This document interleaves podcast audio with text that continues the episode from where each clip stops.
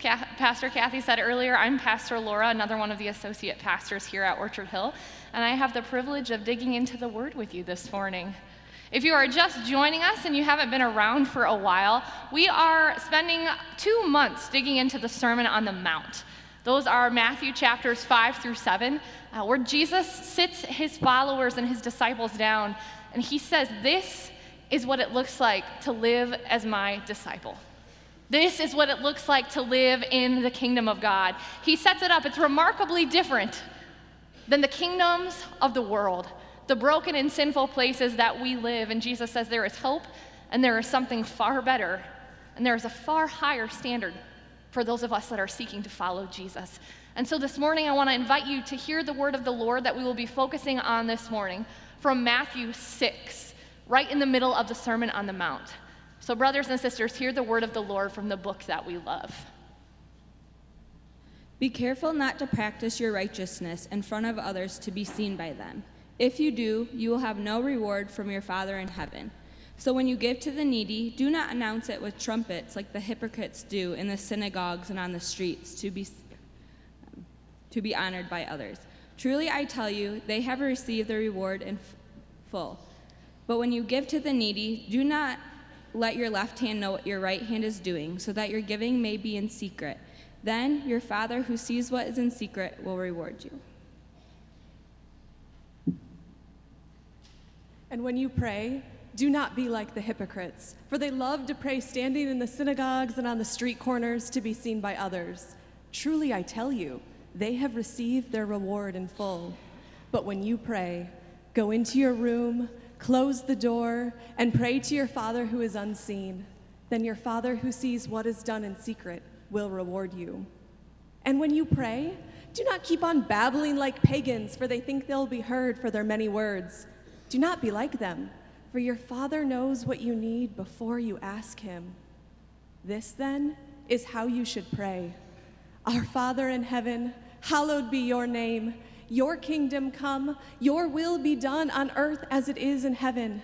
Give us today our daily bread, and forgive us our debts as we also have forgiven our debtors. And lead us not into temptation, but deliver us from the evil one. For if you forgive other people when they sin against you, your Father will also forgive you. But if you do not forgive others your sins, your Father will not forgive your sins.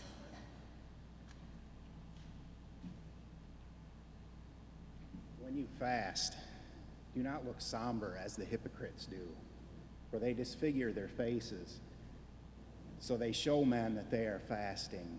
I tell you the truth, they have received their reward in full. But when you fast, put oil on your head and wash your face, so that it will not be obvious to men that you are fasting but only to your Father who is unseen, and your Father will reward you. Do not store up for yourselves treasures on earth, where moth and rust destroy, and thieves break in and steal, but do store up for yourselves treasures in heaven, where moth and rust do not destroy, and thieves do not break in and steal. For where your treasure is, so too will be your heart. The eye is the lamp of the body. If your eyes are good, your body will be full of light.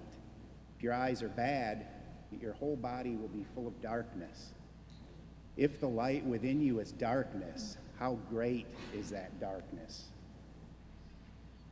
No one can serve two masters.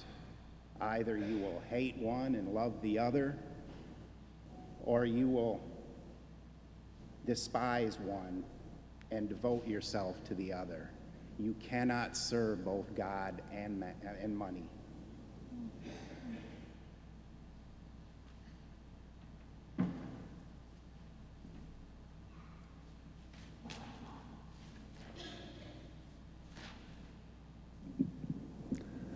Therefore, I tell you, do not worry about your life, what you will eat or drink, or about your body, what you will wear.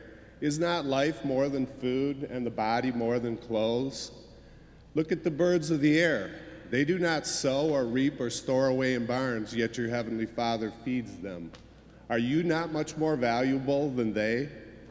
Can any one of you, by worrying, add a single hour to your life? And why do you worry about clothes? See how the flowers of the field grow. They do not labor or spin. Yet I tell you, not even Solomon in all his splendor was dressed like one of these.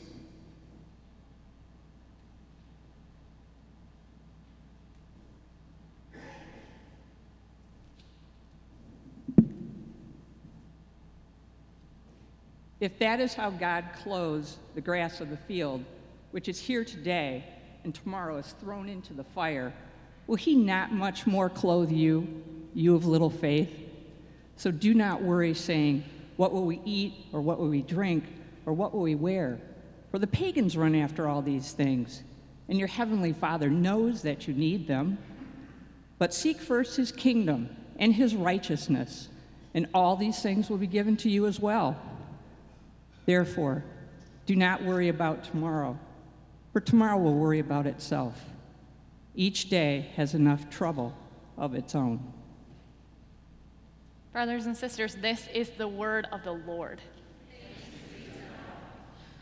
Thank you to our friends who have been memorizing and reciting the Sermon on the Mount. It is not an easy task, so we appreciate hearing the scripture in that way. But I do want to invite you to open your own Bibles, whether it's the ones in your pews or the ones you've brought with you, and follow along this morning. Don't just take my word for it, look at God's word for yourself. Um, so if you want to follow along in the Pew Bibles, at least you can turn to page 1503 and track with us this morning. The very beginning of this chapter kicks off with this saying Be careful not to do your acts of righteousness before men to be seen by them. Jesus is starting off with an assumption. Remember, we, if you've been with us, we've talked about the fact that this whole Sermon on the Mount, chapters 5 through 7, is an address to his followers, to people who want to live in the ways of the kingdom of God. So Jesus is assuming that people who are living in such way are living out these acts of righteousness. He's not commanding them to pray. He's not commanding them to give, and he's not commanding them to fast. You will not find those words in these sections. He's assuming that if they are living and following the ways of the kingdom of God, these things will be naturally pouring out of their lives, natural parts of their rhythm that connect them to God. So we start with the assumption that Jesus is talking to people who want to follow in the ways of the Lord. Now we're talking about the words acts of righteousness. And before we dive into anything else today, friends, I want to reassure us and remind us of something. And that something is the cross of Jesus Christ and the cross of Jesus Christ alone. Because anytime we get to the word act or do. In our sinful human nature, we get into the temptation that we can earn our salvation. That we can earn God's pleasure, that we have done something that turns his eye upon us and says, Yes, well done, you did it. You are good enough now. Now you can come be part of my kingdom. And, brothers and sisters, the cross says the opposite of that. The cross reminds us that at the baseline of this chapter, when it says, Don't do your acts of righteousness for mankind. There is no act of righteousness we can do that would get us anywhere with God outside of first being covered in Christ's righteousness. And the only way we get there is through the cross of Jesus Christ and faith in Him. So, baseline, the first place we are starting today is we are starting knowing we have done nothing to earn salvation. We can do nothing to earn salvation. And the only reason we even have an inclination to have these acts of righteousness, prayer and fasting and giving pour out of our lives is because we have first been transformed by Jesus Christ and his saving power. Know that today, friends. Have peace in the fact that you don't need to do anything to earn salvation. It is simply by faith that we get there. Until we start from this point of these acts of righteousness coming out of a life saved by faith through grace alone in Jesus Christ. That is where we begin today.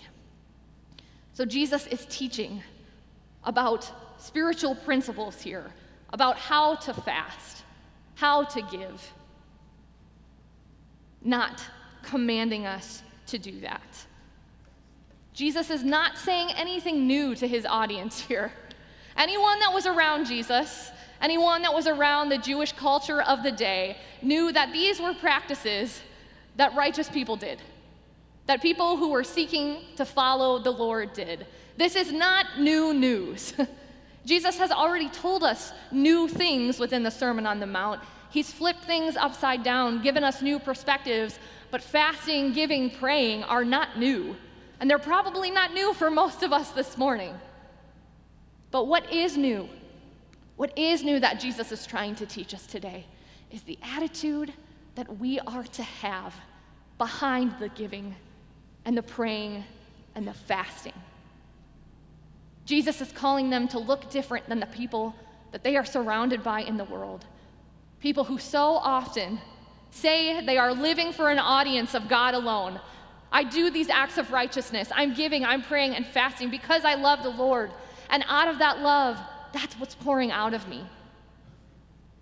But the reality of what we see is so many people in Jesus' day are doing it for their own glorification, saying, Look at me. Look at what I'm doing for God. Look at how special I am. Look at how holy I am. And that's the standard that Jesus is calling his people away from. That's the new, the new teaching inside this, this chapter today. Not to just check the boxes and do these things, not to do them for the glory of mankind, but to do them for Christ alone. Which begs a question for us, brothers and sisters Who is the audience that we are living for? Who is the audience that you are living for? If Jesus calls us to live for an audience of God alone, is that the audience you're living for, or is it something else? Because from a really young age, I think we are primed to live for an audience.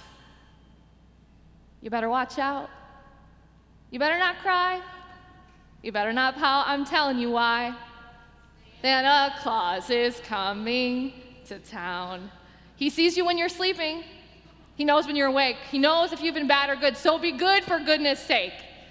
And hey, yeah, thanks, Becca. And why are we good for Santa? What are we promised? Presents, toys, right? From a young age, we are primed that an audience is watching us, and the, what that audience says of us, how they evaluate us, is going to determine what rewards we receive. When I was young, I was not always the most ladylike child. I was, I was a bit of a dork. Um, and I remember being told multiple times, Laura, how are you ever going to find a man who can put up with these actions of yours? Praise God that He has brought a wonderful man into my life who loves me for just who I am. But even as a joke, we're priming our young ladies to think you have to act a certain way. You have to live a certain way for this audience of men in order to have the reward of this ideal man who's going to love you. And adults, you're not, you're not um, prone, you're prone to this as well, brothers and sisters. You have to climb the corporate ladder. You have to succeed in your job. First of all, flock, you need to know what you want to do and you need to find that dream job. One of the most stressful things we're told in our lives. And once you find it, you have to keep the boss happy. Because only then can you be promoted, can you climb, can your check grow and grow and grow until you can get the nicer car, the nicer house, the better phone, the better vacations for your family, and then you'll be happy. All of us live with an audience called social media. It kind of sucks. we are presented with this idea that there is always someone watching. And I have seen adult after adult spend time and energy staging photos to make their lives look happy, thinking of the best captions and the most hilarious things that they can say to get the next like, to get the next comment, to feel like someone is watching, to feel like they matter, they are worth something. We are groomed to believe that there is always an audience watching. And so the sad thing is, without realizing it, we have often become like TV actors who walk around trying to live to please our audience so the ratings can go up and those rewards can come our way. If you are honest with yourself in your heart, I wonder who the audience that you're living for is today. Is it God alone? Or are you living to please someone else? Apparently, there were a lot of people in Jesus' day that were, that were saying that. This is, I'm living for God alone, look at me. And yet, there they stood. They stood on the street corners in front of men, praying as loudly and eloquently on and on as they could. They blasted trumpets on their way in to give their offering. they fasted and they made themselves look as starved as they could possibly be. They say, I'm seeking God's approval, and instead, they look to the world to see their acts of righteousness. These people proclaim to live godly lives, yet instead sought the approval of people. And Jesus spends the first half of chapter 6 saying, Don't do this. Warning, brothers and sisters. This is going to be a temptation, but do not go the way of these people. Look with me at verse 5. Chapter 6, verse 5. Why does it say these people do what they do? Verse 5. The hypocrites love to pray, standing in the synagogue and on the street corners to to what? To be seen by men. Verse 2, they do it to anybody? Verse 2, to be honored by men. They do it to be seen by men. They do it to be honored by men. And what does verse 16 tell us? Why are they fasting? To show to show men how righteous and how pure and how special they are in the Lord. I don't know about you, but the phrases to be seen by men, to show men, and to honor men are a little scary. And Jesus is warning, saying, Don't be like this. This is not the heart of what we do. These people's motivation is wicked and evil and self serving, and that is not what life looks like in my kingdom. Yes, they've checked the boxes. Brothers and sisters, they have prayed until their knees turn black and blue. They have given and they have given and they have fasted, but none of it has been out of a heart for love for the Lord. It has all been out of self glorification. And what is the word that Jesus uses to describe these people? Hypocrites. Every section giving, praying, fasting. In fact, the only word that Jesus uses for these people is hypocrite. We don't get names, we don't even get a title like Pharisee. We just hear hypocrite. Do you know what the word hypocrite means? The Greek word? It's from the word hypokrites, meaning actor. Actor. Jesus is looking at these people going, Faker. You look good to the world. You spend your 30 minutes a day in your devotional. People see you pray. People see you plop your stuff in the offering plate on Sunday morning, or you be sure to tell them you give online. You tell people about your fast. Maybe for Lent you gave this up. Oh, I'm so hungry. But your heart is far from the Lord. Jesus says you're, you're just like an actor. You have a mask on, you're playing one character, but underneath, you're all about yourself. These words should sober us. These are frightening words if Jesus is calling you an actor. And Jesus says about them in each section, He says, I tell you the truth. These actors, these hypocrites, these people that live for self glorification have received their reward in full have received their reward in full.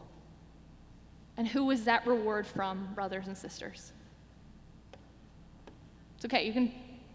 Men, yes, men. The, the reward is not from God, the reward is from man. Our Heavenly Father's rewards put all rewards from men to shame. A short lived round of applause, of look of admiration, those things pass away too quickly. But the rewards that God offers are eternal and good. These hypocrites have shortchanged themselves for a small glimpse of personal glory. Jesus is flipping the coin on its head. Be careful not to do your acts of righteousness before men to be seen by them. If you do, you will have no reward from your Father who is in heaven. This is totally revolutionary. Jesus is calling his disciples to say, Who cares to what the world thinks? And to run hard after the cross of Jesus Christ and to live for an audience of one, to please God alone. That is his call. And thanks be to God for that, brothers and sisters, because it is so easy to run after pleasing the world. It is so easy to go after looking to something else to be pleased with you other than God. And the grace filled, amazing truth is that we don't have to waste our lives chasing down anything but God's approval, God's love. And He has already given you His righteousness in Christ. So there is no need to run hard after anything else. These words are not new for us today. I pray to God these words are not new for us today. So, why are we talking about it? Why are we spending time reminding ourselves that we live for an audience of one, for God alone? Because between me and the cross is a whole line of people in my life that want me to live a certain way, that I desire to please, that maybe you can relate with. Maybe first line you have to get through is your significant other. You want to please them. They're probably, Lord willing, your favorite person in this world. You want to make them happy. So you are tempted to please them with the way you live your lives. And maybe next for you is your employer. They have expectations of you, they control your paycheck, which affects a lot of your life. You are tempted to make them happy and to live the way they would ask you to live, even if it's a little morally icky now and then. Maybe it's your coach who wants you to dedicate every moment of every day, including Sunday mornings, to your games, tournaments, practices. This is your life, and this is what it's about if you want to be on first string, if you want to play travel ball, if your kid ever wants to have a real shot. And so you compromise and put their expectations first. Maybe it's your professor. Someone expects you to think and act and write a certain way. Maybe it's your friend group. Maybe it's your family. Maybe it's even your parents that have expectations for you that may be good expectations, but are not the way to glorify God alone. Brothers and sisters, none of these people are bad. And maybe even their expectations for you aren't bad in and of themselves. But when they call us to live a way that isn't to please the audience of God alone, when they call us to take our eyes off of the cross of Jesus Christ and to look at them instead, we have already lost our way. That is why we remind ourselves this morning, because those wonderful people are ever standing in our line between us and the cross. So, like horses with blinders on, we look ahead. Like the author says, we fix our eyes on Jesus the author and perfecter of our faith. And we run hard after him and live to please him alone. Because the truth is, just like they said this morning, you can't serve two masters. You will hate one and love the other, or be devoted to one and despise the other. You may love your coach and yes, you should honor your coach. Yes, you should honor your spouse. Yes, you should honor your professors, your family members. You better honor your parents. But as soon as they become where your eyes are fixed, brothers and sisters, as soon as they become the audience you are trying to please, we have failed. And we veer off the course that Christ has for us. Let's read verse 24 together.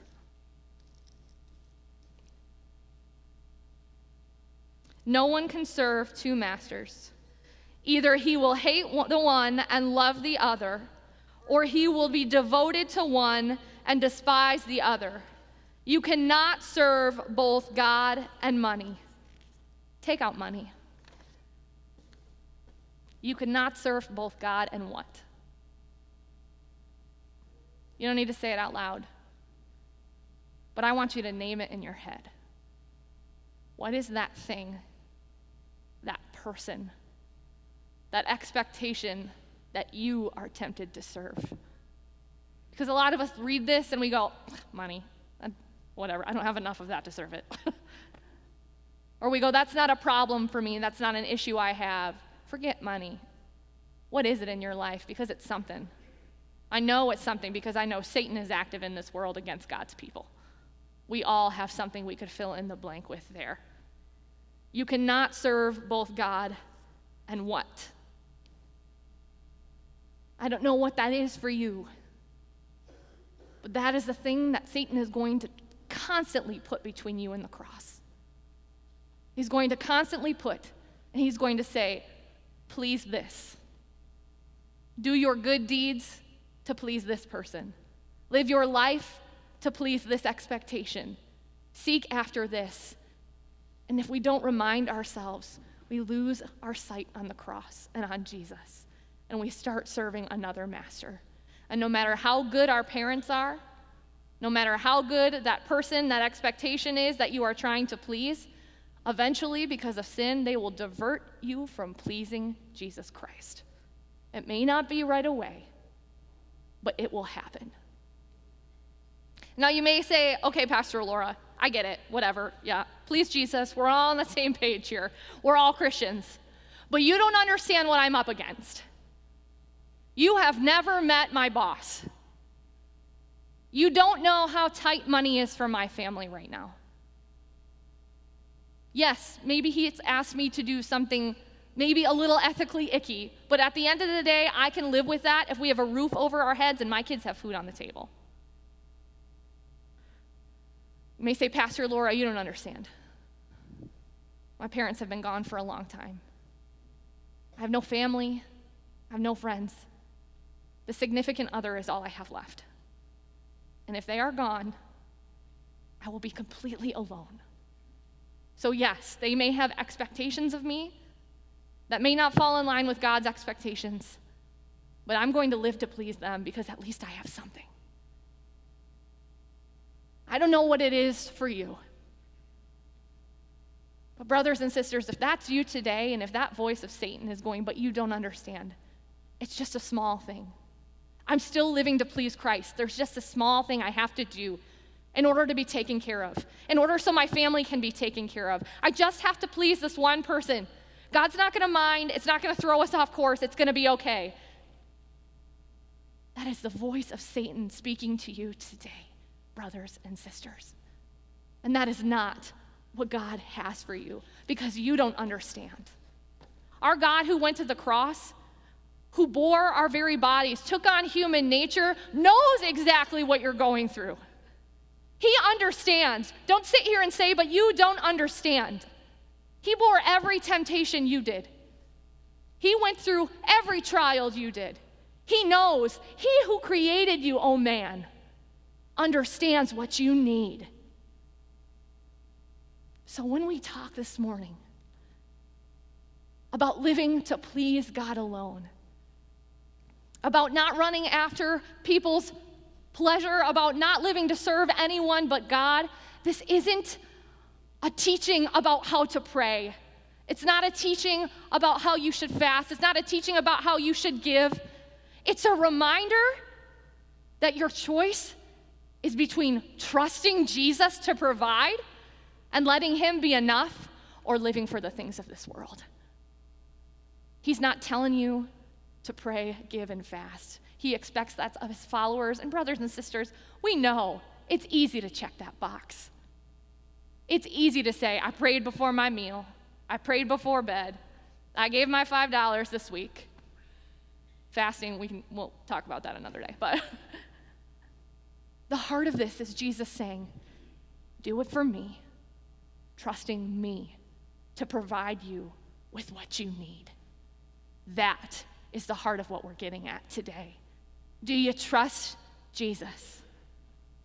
Because if you don't, you're going to run after pleasing every single person that comes between you and the cross. Every step you take, you're going to be stopped by someone else's expectations, by a desire to serve another master because you think that's what's going to get you where you need to go. Until you can fully trust Jesus, to fix your eyes on Him and to let go of everything else, to know He is going to take care of your needs, you will be stopped every step of the way. Brothers and sisters, do you trust Jesus today? He promises to take care of you. Every single section under praying, giving, and fasting. He reassures us, Your heavenly Father, who sees what is done in secret, will what? What will He do, brothers and sisters? He'll reward you. Your heavenly Father knows what you're doing. He knows what's expected of you at work. He knows the pressure your parents are putting on you to follow a certain career path. He knows what your significant other wants from you. He knows what the coach is asking of you and how passionate you are about the game. But he is saying, Trust me, because I see you, child. I see the struggle. I see the temptation to give in and to serve another master but I am going to provide. Not just provide, I'm going to reward you. Brothers and sisters, that's what Jesus is asking you today. Do you trust me to do what I say I will do? Our Father who sees what is done in secret will reward you. And God is so good because He doesn't end it there. He goes on to say, But seek first His kingdom and his righteousness, and all these other things will be added unto you. He's not just going to reward you, He's going to work all of that out. When you trust Jesus, when you seek His kingdom first, when you are doing these righteous deeds for Him alone and you are living out a righteous life, God takes care of the rest. Let us fix our eyes on Jesus, the author and perfecter of our faith. Do you believe that today, brothers and sisters? Somehow we find ourselves back here all the time. We are what, Orchard Hill? What kind of people are we? We're but people, right? So every time some faces are like, what? Those are, that's how I know we have new guests. We are but people at Orchard Hill. We live into that phrase, but seek first his kingdom and his righteousness, and all these things will be added unto you as well. That is what the Lord is calling. He's calling you to do what David did. When he said, David, I will put your descendants on the throne forever, and from your line, I will bring the Messiah. David didn't see that, but he trusted God that it was coming. When he said, Abraham, out of you, I am going to make a great nation. Abraham didn't see that, especially when God asked him to offer up Isaac for sacrifice, but he trusted in God to provide anyway. When he said, Noah, a flood is coming, and I will spare you and your family alone. Build an ark. Noah was like, well, we have a lot of thoughts about what Noah was like, but he trusted God anyway to provide. And he lived to please God alone. Peter, Paul, John, the list could go on and on of the ways that we have seen in God's word. People be asked to do crazy things, to live to please God alone. In the spite of everything in the world telling them that it's nuts, they said, I trust you, God. And what did the Lord do? He provided. He rewarded and he provided time and time again. Can you trust the Lord this morning, brothers and sisters? I want to give you a challenge As you go into your week this week, I want to challenge you, yes, to pray, to give, and to fast. Those are beautiful acts of righteousness that those of us who know the Lord do out of love for Jesus. But I want to challenge you one step beyond that. When you go to do anything, anything at all this week, whether it's sitting down at your desk to work, or making a meal for your family, or putting your cleats on before practice, or going on a date, whether it's your first date or you've been married for a long time and you really need a date night. I want to encourage you to ask one question Who am I doing this for? Am I doing this to please the Lord? Or am I serving some other master? And if your answer is anything but to please Jesus, take a moment. Stop what you're doing and pray. And ask the Lord to make himself greater in your life. Ask the Lord to give you trust that he will provide. Ask the Lord to deepen your love for him so you are living to please him and him alone. And that kind of life produces two things a beautiful testimony to the world that Jesus Christ is enough and he rewards his faithful servants. But also, it produces a life free of worry. That's where that last part ties in. Do not worry about tomorrow, what you will eat or drink or what you will wear, for someone that trusts in the Lord and has seen his faithfulness come through over and over again knows that he's going to provide. And when we fix our eyes on Jesus and live to serve him alone, he will be more than enough.